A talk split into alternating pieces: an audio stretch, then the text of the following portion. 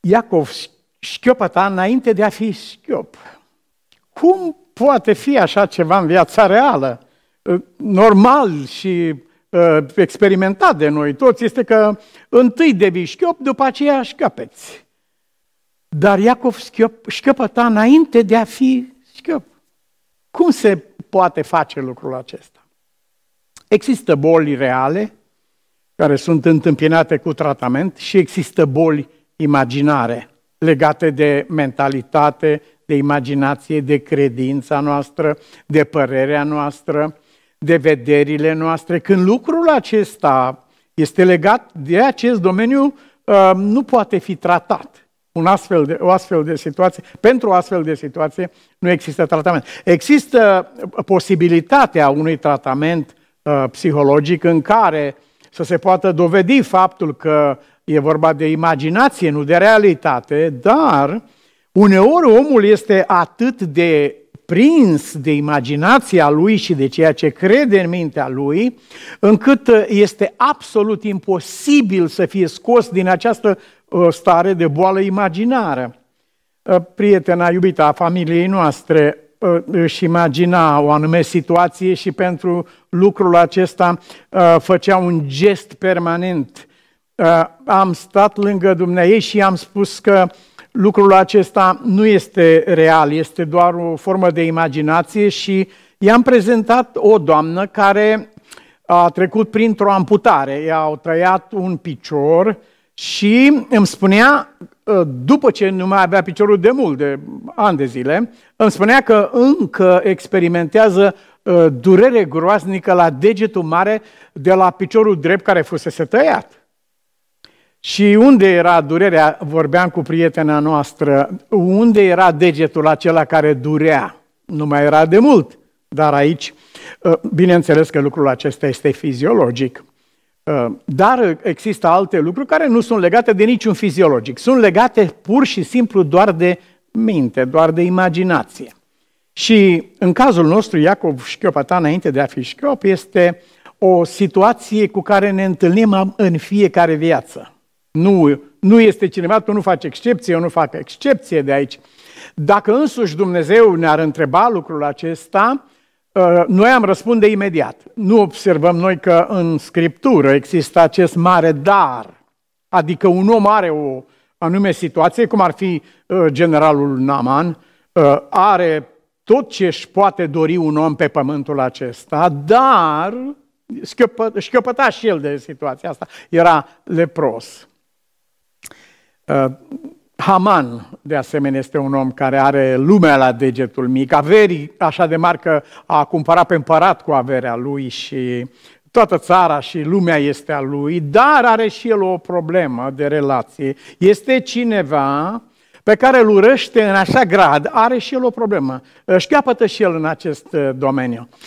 Este cineva pe care el îl urăște în așa grad, acesta e Mardoheu, încât toate averile lui, toată familia lui, copiii lui, soția lui, poziția lui socială, imperială, toate, după cuvântul lui, nu reprezintă nimic atâta timp cât este omul acesta pe care el îl urăște cu o ură mai mare decât toată bucuria pe care ar trebui să-i o aducă familia lui.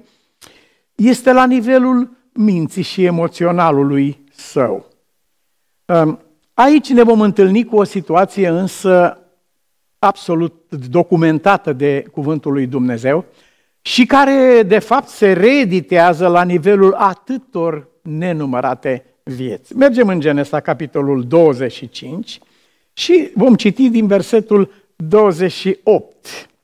Aici este uh, șchiopătarea lui Iacov înainte de a fi șchiop. Aici se produce lovitura aceasta. Înainte de a fi luat el lovitura la șold, a luat o lovitură la inimă. Și aceasta a fost atât de grea și de gravă, încât l-a afectat întreaga lui viață. Chiar și după rezolvarea situației uh, au rămas traume în mintea și sufletul lui, cu care a trebuit să lupte cât a trăit. Și să găsim aici lucrul acesta de care el șchiopăta și a șchiopătat toată viața, înainte de a fi șchiop fizic. Isaac, tatăl lui Iacov, Isaac, iubea pe Esau, pentru că mânca din vânatul lui. Rebeca însă iubea mai mult pe Iacov. Rebeca iubea amândoi fiii, dar mai mult pe Iacov. Dar Isaac nu iubea pe Iacov. El nu iubea. El iubea pe Esau. Acolo era totul. Sigur, fiecare dintre noi ne regăsim în una din cele două posturi. Chiar am cunoscut un caz dramatic. Mi-e greu să-și amintesc de el. A sfârșit fatal, datorită acestui lucru. O ființă care a crescut toată viața în această umbră rece și mucegăită a neiubirii. În timp ce uh, celălalt din casă era iubit și înconjurat cu lumină, cu căldură, totdeauna uh, prințul casei. Isaac iubea pe Esau. Cum rămâne cu Iacov? Un copil neiubit și un copil căruia nu îi se acordă atenție este cea mai vulnerabilă ființă de pe pământ. Iubirea de care se bucură un copil este protecție pentru el, este asigurare, este bucurie în suflet, este pace. Totul e în ordine pentru că este iubit. Un copil care nu este iubit se teme, îi e frică, îi este groază în fiecare clipă. El este neprotejat, e complet, total expus în fața elementelor. Iacov crește în această atmosferă. E adevărat că mama îl iubea, dar dragostea mamei pentru el în acest context apare mai mult ca milă. Și ei îi e milă de el, pentru că e neiubit de tata și pentru că și vrea să și prin aceasta nu-și dă seama că de fapt îi confirmă acestui copil prin faptul că își exprimă mila față de el cumva. Nu-și dă seama că îi confirmă acestui copil că e adevărat ce simți tu în suflet, că tata tău nu te iubește, săracul de el, copilul, mă, stai pe lângă mama paci, încerc, încercând ea uh, să împartă cât de cât echilibrat uh, dragostea între Esau și Iacov, punând un plus în dreptul lui Iacov pentru că l-a văzut uh, neiubit. Ați observat că acest lucru îl face și Dumnezeu. Când uh, a văzut că Leia e, e, nu este iubită, ceea ce nu este o experiență uh, ușoară pentru nimeni pe pământ, este o experiență totală. În momentul acela Dumnezeu a intervenit să compenseze neiubirea. Deci nu este nedreptate în Dumnezeu când se întâmplă așa ceva. Întrebarea uh, pe care o ridică vrăjmașul lui Dumnezeu, pe unde e Dumnezeu când un copil suferă așa ceva? Uh, frecvent am auzit lucrul acesta. Uh, el este tot acolo. Întrebarea mea este: unde ești tu într-o situație ca aceasta? Ce ai făcut tu pentru o astfel de situație? Sau ești tu mai puțin vinovat decât acela? Lucru cu care ne vom întâlni mai târziu. Iacov șchiopăta din problema aceasta. Un părinte este, care are doi copii, cum, cum erau ei doi frați, apoi au fost, a fost o familie mult mai mare, dar între acești doi frați vorbind, un părinte care se comportă părtinitor în casa lui, este de fapt un ucigaș tăcut, un ucigaș mascat, cu o armă din aceasta tăcută care nu face zgomot și în timp ce înconjură cu o aură de dragoste, de încurajare, de permanent pozitiv, de acceptare, atunci când se întâmplă ceva rău, nu este o problemă, înconjură pe unul, nu-și dă seama că în același timp jupoaie, dezbracă, distruge sufletul celuilalt copil care este lângă. A fi un părinte părtinitor nu înseamnă doar a ține cu unul dintre copiii tăi, ci înseamnă a distruge sufletul celuilalt sau celorlalți care sunt acolo lângă el. Aceasta este o problemă nu doar de emoție sau de sentiment, așa cum ne-am închipuit noi, și trece o vreme, omul devine matur, se scutură de așa ceva și noapte bună, lasă în urmă. Niciodată, niciodată nu este părăsit. Am cunoscut un, o persoană în vârstă, foarte în vârstă chiar, care păstra totdeauna spaima foametei. spaima foamei, chiar în mijlocul celei mai, celui mai înalt grad de abundență, păstra spaima aceasta a foamei. Nu o exprima în cuvinte, dar mai, mai scăpa când și când cât o expresie care arăta îngrijorarea lui pentru ziua de mâine sau pentru ce este posibil să se întâmple. La vârsta de trei ani trecuse printr-o astfel de înfometare și ea a lăsat urme adânci în suflet. În momentul în care un părinte procedează în acest fel în familia lui, în clipa aceea zidește într-adevăr în suflet, un, copilul iubit are mare curaj în viață, dar nu-și dă seama că în același timp distrugerea care o produce în ceilalți copii sau în celălalt copil este atât de gravă că nu se va șterge niciodată.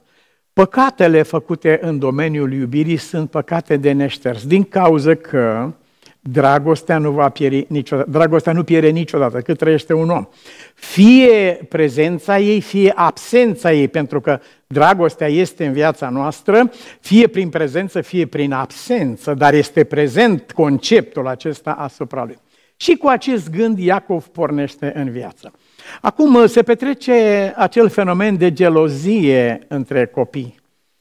Iacov admiră pe fratele său Esau pentru că este iubit. Încearcă să-l imite, încearcă să fie Esau dacă se poate, cumva. Cât și-ar dori acest lucru? Nu-i plac căile lui Esau. Esau este un om desfrânat și un om lumesc. Dar Isaac îl iubește pentru că îi aduce vânat. Iacov tânjește după această dragoste, dar este ceva imaginar. Dacă s-ar face o analiză, așa, într-un spectru divin, aș spune, al ideii de iubire legată cu Isaac în acest context, ce fel de iubire are Isaac pentru Esau, noi vom observa că, de fapt, Isaac iubea vânatul, nu pe vânător. Vânătorul era iubit pentru că aducea vânat. Așa scrie uh, Scriptura. Uh, uh, versetul douăzeci și șapte. Băieții aceștia s-au făcut mari. Esau a ajuns un vânător îndemânatic, un om care își petrecea vremea mai mult pe câmp, iar Iacov era un om liniștit care stătea acasă în corturi. Isaac iubea pe Esau pentru că, pentru că în momentul când în dreptul iubirii se atașează expresia pentru că, ea nu mai este iubire în adevăratul sens al cuvântului.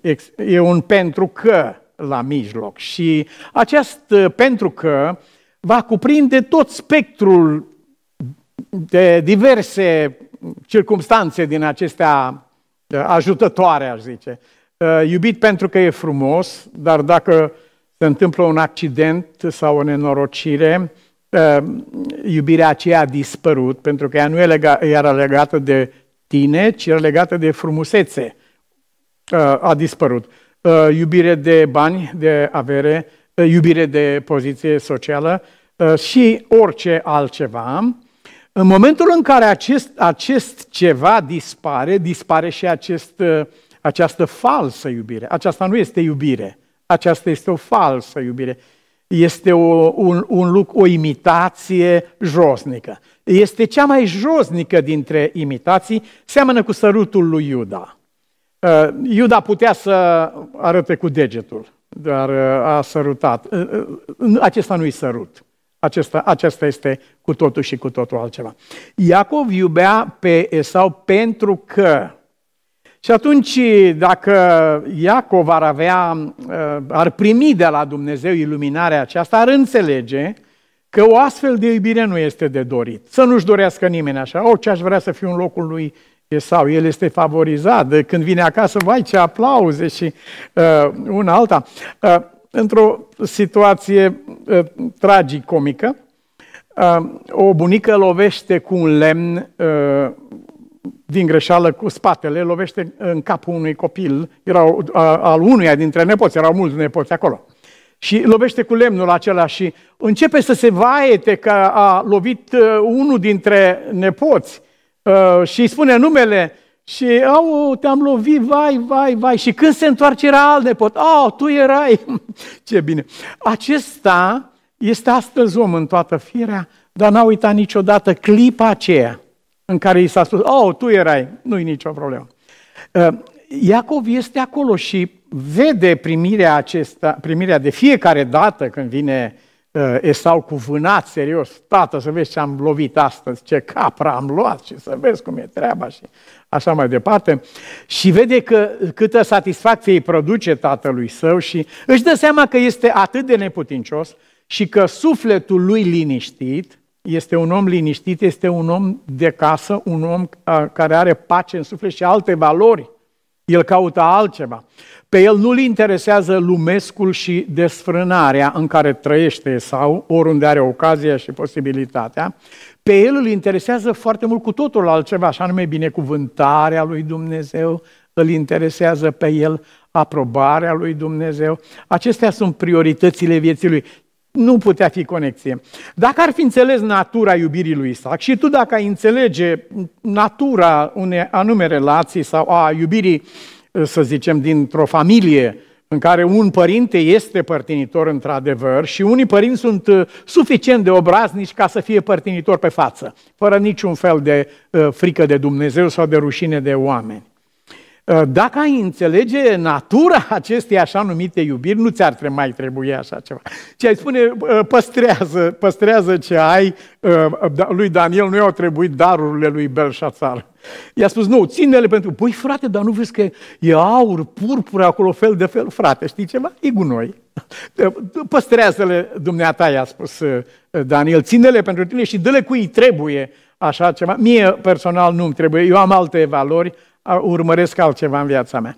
Dacă am înțelege lucrul acesta, atunci ne-am dat seama că noi căutăm dragostea acolo unde n-ar trebui căutată, unde nu există de fapt. Iacov a tânjit după dragostea tatălui lui. Problema gravă cu această situație în familie, cu un părinte părtinitor, problema aceasta foarte gravă, sau cel mai grav aspect al acestei probleme, constă în faptul că un copil care este uh, uh, înjosit sau îndepărtat datorită acestei părtiniri, uh, care este totdeauna comparat cu celălalt și totdeauna celălalt este înălțat, iar tu uh, pleacă de aici, uh, un astfel de copil ajunge să vadă pe Dumnezeu în aceeași lumină. Din motivul acesta, Iacov pare că nu caută în mod pozitiv binecuvântarea lui Dumnezeu. Toți trebuie să căutăm lucrul acesta. Dar este una să cauți în mod pozitiv și alta este să cauți într-un fel de disperare și să-ți bată sufletul să nu știi sigur dacă Dumnezeu te va binecuvânta sau nu te va binecuvânta, dacă te acceptă sau nu te acceptă. Să ajungi să vezi pe Dumnezeu în lumina acestui numit părinte, părtinitor. E foarte, este cel mai periculos aspect, efect secundar al acestei forme de părtinire. Iacov crește cu lipsa aceasta. Nu putem să spunem mai mult decât ne este îngăduit din Scriptură, dar cuvântul acesta este clar. Isaac iubea pe Esau, punct. Nu mai este altceva. Rebeca iubea și pe Iacov, și pe, pe Iacov mai mult, dar pe Esau. Rebeca și, și Iacov nu. Iacov îl iubește pe el, criteriul lui este vânatul. Ce va însemna uh, lucrul acesta în viața lui Iacov? Oriunde va merge, va merge cu frica aceasta a neiubirii în suflet, cum era frica acestui domn în vârstă, frica de foamete în mijlocul abundenței. El va merge cu frica aceasta a respingerii, pentru că, revin subliniind, părtinirea aceasta de care se face vinovat sufletul omenesc într-o biserică sau într-o familie, părtinirea aceasta produce victime, produce în același timp spaimă într-un suflet care întreaga viață va umbla sub spectrul acesta, că este un om respins, că este un om nedorit, se va duce, oriunde se va duce, se va duce cu această atmosferă în suflet. Chiar auzeam de curând cazul unor oameni care s-au plâns că nu au fost observați într-o întâlnire mare care a avut loc, că nu au fost observați. Și mă gândeam, bine, de ce trebuie să se întâmple așa ceva? De ce ar trebui să aibă cineva o așa pretenție, să fie observat? Întrebarea mea este, tu pe cine ai observat? eu nu observ, dar vreau să fiu observat. Bine, am înțeles lucrul acesta, dar problema merge mult mai adânc. Și uite cum, cum, ce se întâmplă. Tu ai venit să nu fii observat. Te-ai așezat într-un loc, ai făcut ceva de așa natură ca să nu fii observat, pentru că trăiești în sufletul tău această dramă. A nu fi băgat în seamă, a nu fi observat, a nu fi apreciat. Dacă o iei pe fir, acestea se întâmplă undeva unde o bunică a spus: oh, tu erai, da, tu ești nimic și nimeni, am crezut că e celălalt nepot. Aoleu, pe când tu, aici nu este problema. Iacov pleacă de acasă în urma amenințării cu moartea din partea fratelui său, Esau, la sfatul mamei lui, care urma să nu-l mai vadă niciodată. Fugi de acasă, pleacă de acasă. El pleacă de acasă, dar pleacă cu această casă în suflet. Adică niciodată nu se va șterge din inima lui. Și se întâmplă că în momentul în care în suflet domnește o așa atmosferă, atrage asupra ta astfel de situații. Cartea Proverbelor spune: omului de ce este teamă, aceea îi se întâmplă. Ați observat lucrul acesta cu câinii.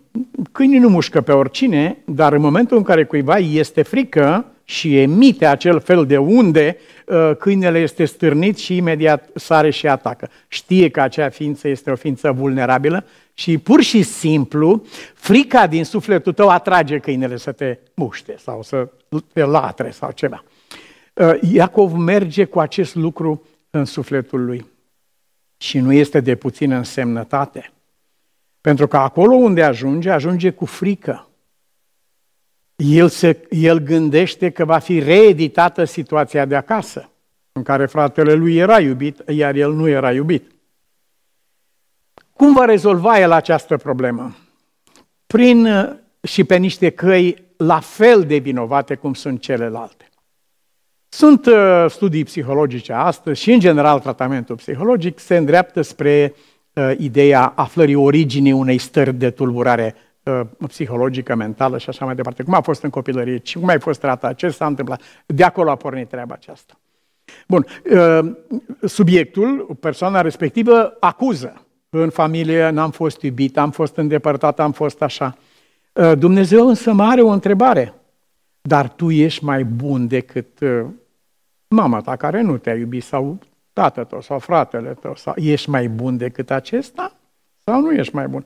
Aceasta e marea întrebare. Văd clar că știi de ce și de unde vine, văd clar că ești indignat și acuzi lucrul acesta, este, e dreptul tău și justificarea ta, dar te întreb, tu ești mai bun decât omul acesta? Este mai bun Iacov, care nu este iubit de tata? Este el mai bun decât fratele său Esau, care este un desfrânat și un lumesc? Unde se încadrează fapta lui Iacov prin care face un schimb comercial cu lucruri spirituale? Cumpără acest drept de întâi născut pe care și-l dorea așa de mult, acestea erau valorile lui, dar acestea nu erau căile lui Dumnezeu pe care urma să se împlinească dorința aceasta. Dorește un lucru bun, dar pe ce cale vrei, vrei să-l împlinești, lucrul ăsta bun pe care îl dorești? Căile lui erau mai bune decât ale fratelui său Esau? Faptul că tu faci negoțul acesta, dai bani pentru o poziție spirituală, dai avantaje, ajutoare, cadouri, ceva pentru lucrul acesta, este mai puțin vinovat decât desfrânarea fratelui tău? Faptul că ai luat binecuvântarea omului acestuia pe o ciorbă. Eu înțeleg că omul ăsta este beat. Înțeleg că omul acesta este lumesc, este desfrânat. Desfrânarea e mintea unui om pentru că absorbe tot sângele în altă zonă și nu mare minte. Eu înțeleg că omul ăsta este beat, înțeleg că e lumesc și e desfrânat. Dar ce fel de om ești tu care profiți de omul ăsta? Cu ce ești tu mai bun? Cu ce este mai bună hoția ta prin care tu încerci cu mită să cumperi lucruri spirituale, asemenea lui Simon Magul, care vrea să cumpere Duhul Sfânt cu bani? Ca să, nu pentru sine, el nu vrea să fie transformat de Duhul Sfânt, dar vrea să-l vândă la alții, să peste cine îmi pun mâinile. Să... Cu ce ești tu mai puțin vinovat decât fratele său Esau? Cu ce e mai puțin vinovată această hoție monstruoasă a ta, prin care cu lucruri materiale încerci să cumperi lucruri spirituale, cu ce e mai vinovată această tenebroasă hoție a ta decât curvia fratelui tău? Cu nimic.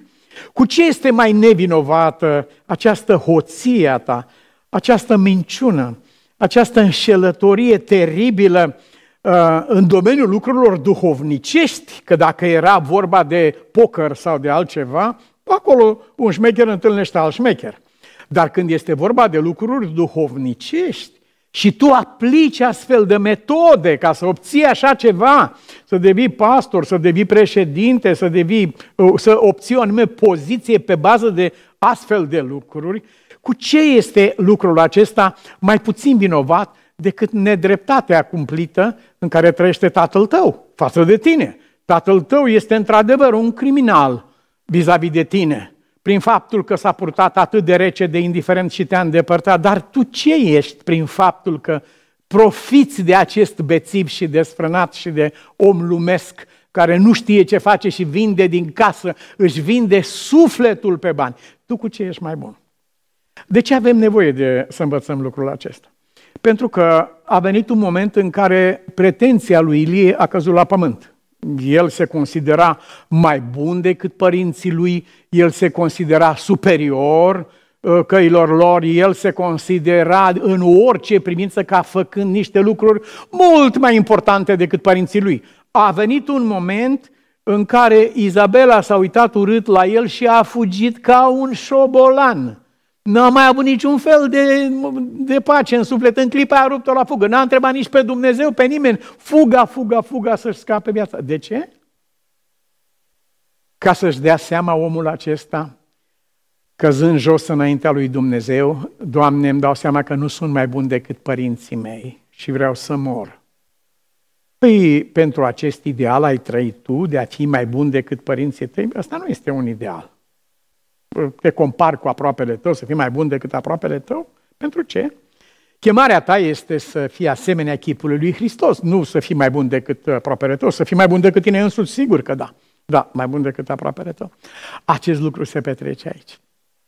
Iacov trebuie să simtă ce a simțit David în inima lui când a făcut numărătoarea poporului. Iacov trebuie să simtă acest lucru, anume că metodele și căile pe care merge el în a-și împlini aceste deziderate spirituale sunt la fel de vinovate, cel puțin la fel de vinovate, dar mult mai grave decât ale fratelui lui desfrânat și lumesc și ale părintelui lui atât de nedrept.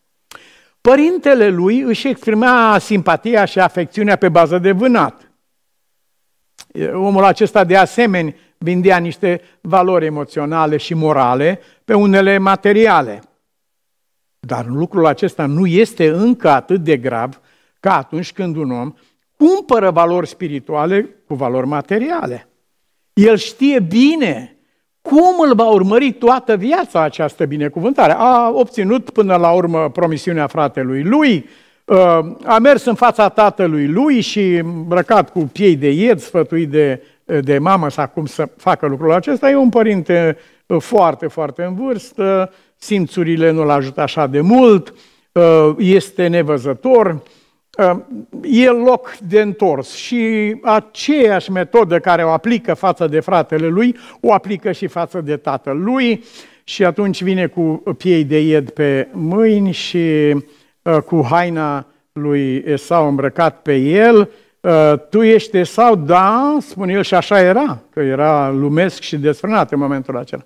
Dar te întreb, care, tu care stai la ungere când îți face binecuvântarea, mai mulți pastori au venit în jurul meu și și-au așezat mâinile pe capul meu la Londra și m-au ordinat pentru lucrare. Acum când tatăl tău stă cu mâinile pe capul tău și când tu știi bine cum ai ajuns aici și cu ce ești îmbrăcat și ce ai pe mâini, cu ce este păcatul tatălui tău mai grav decât al tău? Nu cumva este invers?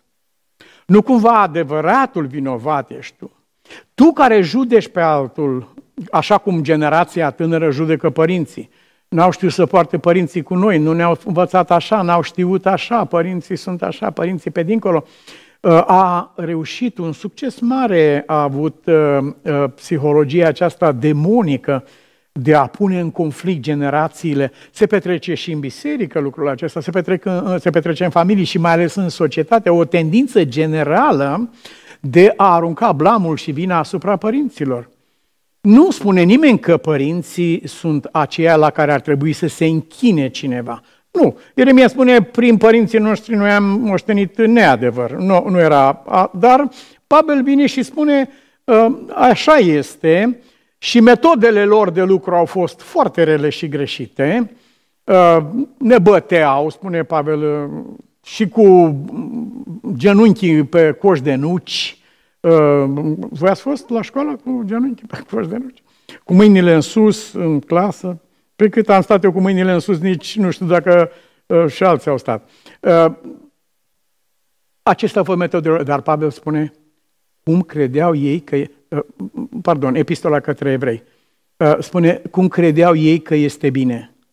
Ace- acest lucru spune epistola către evrei. Cum credeau ei că e bine. Ei procedau așa, nu, pe, nu din răutate, ci din limitele pe care, la care erau și ei, anume, și ei personal erau victima. Acum Iacov stă aici să primească binecuvântarea de la un tată nedrept, așa este, dar pe niște căi mult mai nedrepte decât aceasta. Cu acest lucru, în suflet, el fuge de acasă, pleacă de acasă. Unde e Dumnezeu în toată treaba aceasta? Păi prin tot ce se întâmplă, fie bine, fie rău în viață, Dumnezeu ne descoperă două lucruri, simple de tot, este un A B C al credinței. Două lucruri ne sunt descoperite prin tot ce se întâmplă în viața și ființa noastră, și anume, care este adevărul despre noi și care este adevărul despre Dumnezeu. Noi nu am ști niciodată adevărul despre noi dacă nu s-ar petrece lucrul acesta în lumina adevărului despre Dumnezeu. Cu cât cunoaștem adevărul despre Dumnezeu, cu atât ajungem să cunoaștem adevărul despre noi. Uitați-vă la omenirea fără Dumnezeu, care, dacă e întrebată astăzi ce este un om, nu știe. Se lucrează, nu știm ce este un om. Un om nu poate înțelege definiția vieții lui decât în lumina prezenței lui Dumnezeu. Acest lucru se întâmplă în viața lui și în viața fiecăruia dintre noi, în tot ce se petrece, absolut. El a putut să vadă cu ochii în adevăr că nedreptatea din el nu este mai mare decât nedreptatea din părintele lui și din fratele lui. Unde intervine Dumnezeu direct acum, acolo când el este cu capul pe piatra aceea și petrece noaptea într-o așa frică în deșert, acolo sunt vipere, sunt scorpioni, sunt tot felul de lucruri și acolo îi se descoperă Dumnezeu, acolo vede scara lui Iacov la care face referire Iisus mai târziu. Este copleșitor, îți rupe sufletul, bunătatea lui Dumnezeu, cum îi vorbește acestui om. Păi, Doamne, da, ăsta e la noi în biserică, păi știi pe, cu ce metode umblă la ce șmecherii, la ce șmecherii s-a dedat individul ăsta? Păi eu știu pe unul care pentru două perechi de pantofi a cărat pe cineva cu mașina și până în să o lase să moară într-un deșert. Și știi cine e ăsta care a făcut treaba aceasta? Și acestuia îi se arată Dumnezeu. Așa cum ucenicul Anania era uh, surprins de faptul că Iisus uh, lucrează cu Pavel. Doamne, ultimul om cu care ar trebui să lucrezi, pe tu cu dăștia lucrezi. Și care... Da, tocmai de asta. Uh, chiar aseară m-a sunat uh, cineva și... Uh, m-a tratat după cuvintele dumnealui la sfârșit. Te rog să mă ierți că am, poate am vorbit mai aspru. Așa m-a tratat cu privire la prietenii pe care i-am. Prietenul dumneata cu tare mi-a dat un nume și prietenul dumneata cu tare mi-a dat alt nume. Și acesta era prietenul între ghilimele, spunându-mi, a ta ești tot ca el, pentru că dacă te-ai prieteni cu el și colaborezi cu el, înseamnă lucrul ăsta. Și i-am spus, uite, dați-mi voie și mie acum să spun...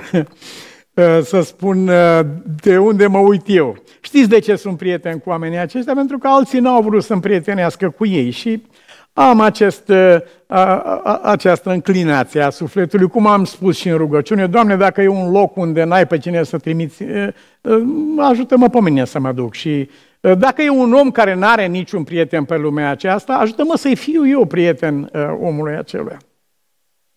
Acesta este...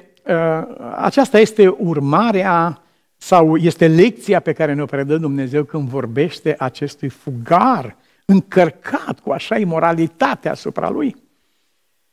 Toate lucrurile pe care le obținem în viață sau le facem sau le reușim, avem impresia că am luat un anume lucru, că îl avem, că am reușit să avem o casă sau o mașină sau o grindă în casă, fără să ne dăm seama că împreună cu obiectul acesta, pozitiv sau negativ, împreună cu el vine o memorie și de câte ori te vei, e un chip acolo în el, de câte ori te vei uita la lucrul acesta, îți vei aduce aminte cum l-ai procurat, cine ți l-a dat, în ce împrejurări, care e prețul și vei plăti sufletește un preț mult mai greu și mai grav decât aparentul câștig care a venit pe urma unor tranzacții necinstite și nedrepte în fața lui Dumnezeu. Dar unui astfel de om mi se arată Dumnezeu și mi se arată și mie, și ție, și nouă tuturor și cu această ocazie. Și lui vorbește așa, eu voi fi cu tine, nu te teme, că el avea frica aceasta dacă a fost respins acasă de taică-său.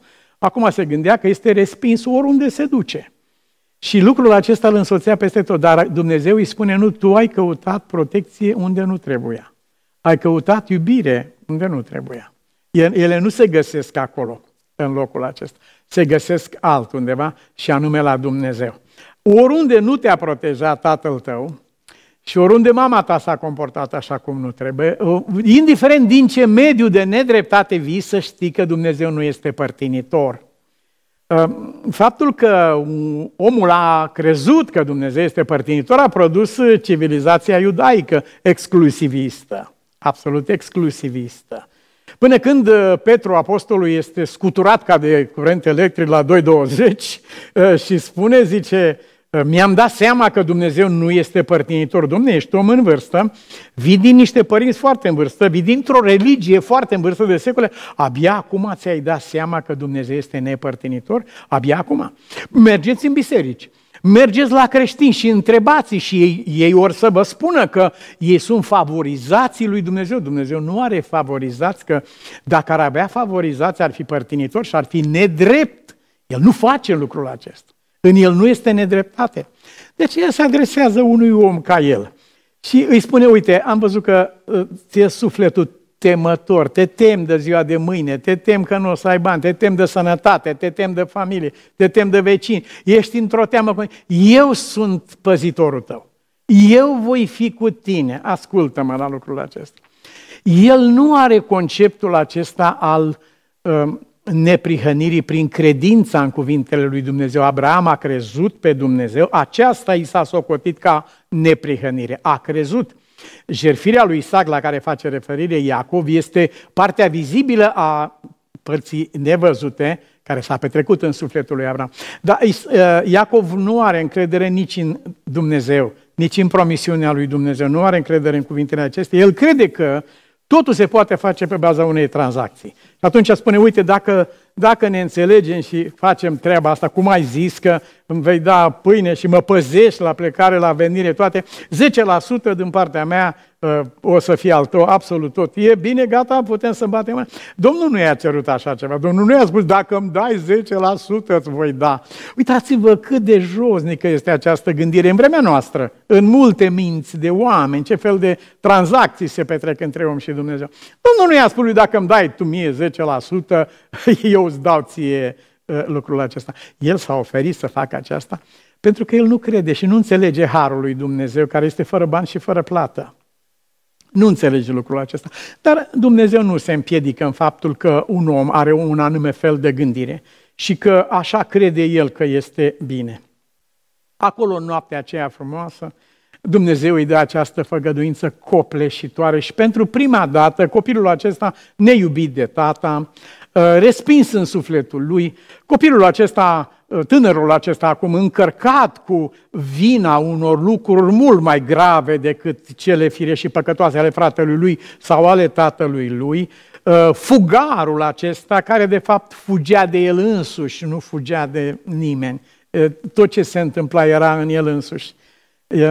Omul acesta este înconjurat cu atâta iubire de Dumnezeu și este întâmpinat exact în locurile și în punctele cele mai nevralgice și mai vulnerabile ale ființei Lui. Acolo atinge nota aceasta Dumnezeu. Timpul nostru nu ne permite cu această ocazie, dar, dar dacă am putea să explorăm simțirea Lui și simțământul de relaxare și de pace care vine pentru prima dată în sufletul Lui, de la nașterea Lui. Toată viața a trăit în acest fel de atmosferă, nu l-a părăsit niciodată, a plecat cu atmosfera aceasta în suflet și deodată. Și omul acela poți să fii tu sau poți să fiu eu. Indiferent ce s-a întâmplat, indiferent cât de josnică este imaginea pe care o avem cu privire la propria viață, bazat pe niște lucruri ca acestea care s-au petrecut, indiferent ce se întâmplă lucrul. Lucrul acesta e posibil să ne împiedice să așeze un zid de despărțire între noi și Dumnezeu, dar niciodată între Dumnezeu și noi. Dumnezeu nu are ziduri, nu există ziduri care să... Ușa era încuiată și Iisus dă bună seara. Nu. Dumnezeu nu are ziduri care să-i se poată așeza în față. Este un zid de despărțire, ce s-a întâmplat în viață, între tine și Dumnezeu, dar niciodată între El și tine. El este acela care te înconjură cu dragostea Lui și care vrea să te vindece de această schiopătare despre care o să vorbim în următoarea prezentare. Lucrul acesta care te-a însoțit toată viața nu are rezolvare în locul unde îl cauți. Nu vei găsi iubirea unde nu există iubire, nu vei găsi pacea unde nu există pace. C S. Lewis chiar se plângea că oamenii caută fericirea acolo unde nu există. Nu există fericire fără Dumnezeul fericirii. Așa ceva nu există. Un om caută, într-adevăr, dar uh, nu găsește. Dar uh, ne oprim în locul acesta frumos al uh, scării care s-a coborât din ceruri, prin care, pe care îngerii urcau și coborau, uh, la care a făcut referire Iisus, în care El întâlnește pe acest fugar care schiopăta adânc în sufletul lui de neiubirea tatălui său, de respingere, de ignorare, de răceala aceasta. Și în cuvintele lui Dumnezeu găsim vindecarea și restaurarea sufletului lui și răsuflă, că, răsuflă sufletește, a, în sfârșit am ajuns. Aici, a, aceasta îmi lipsea, nu știam ce îmi lipsește, prezența lui Dumnezeu. Acesta e lucru pe care îl cerem înaintea ta, Tată prea iubit, în rugăciune și îți mulțumim din adâncul sufletului că Tu ești răspunsul oricărei întrebări care se ridică în sufletul nostru. Tu ești împlinirea oricărui lucru care ne lipsește din ființa noastră. Tu ești, Doamne, soluția oricărei tragedii care a avut loc în viața noastră și dincolo de orice. Tu, Doamne, ești medicamentul care vindecă sufletul nostru de orice formă de răutate și de nedreptate care s-a manifestat sau se manifestă prin noi. De aceea am venit la Tine, Ție ne închinăm și pe Tine te binecuvântăm în numele Domnului Iisus Hristos. Amin.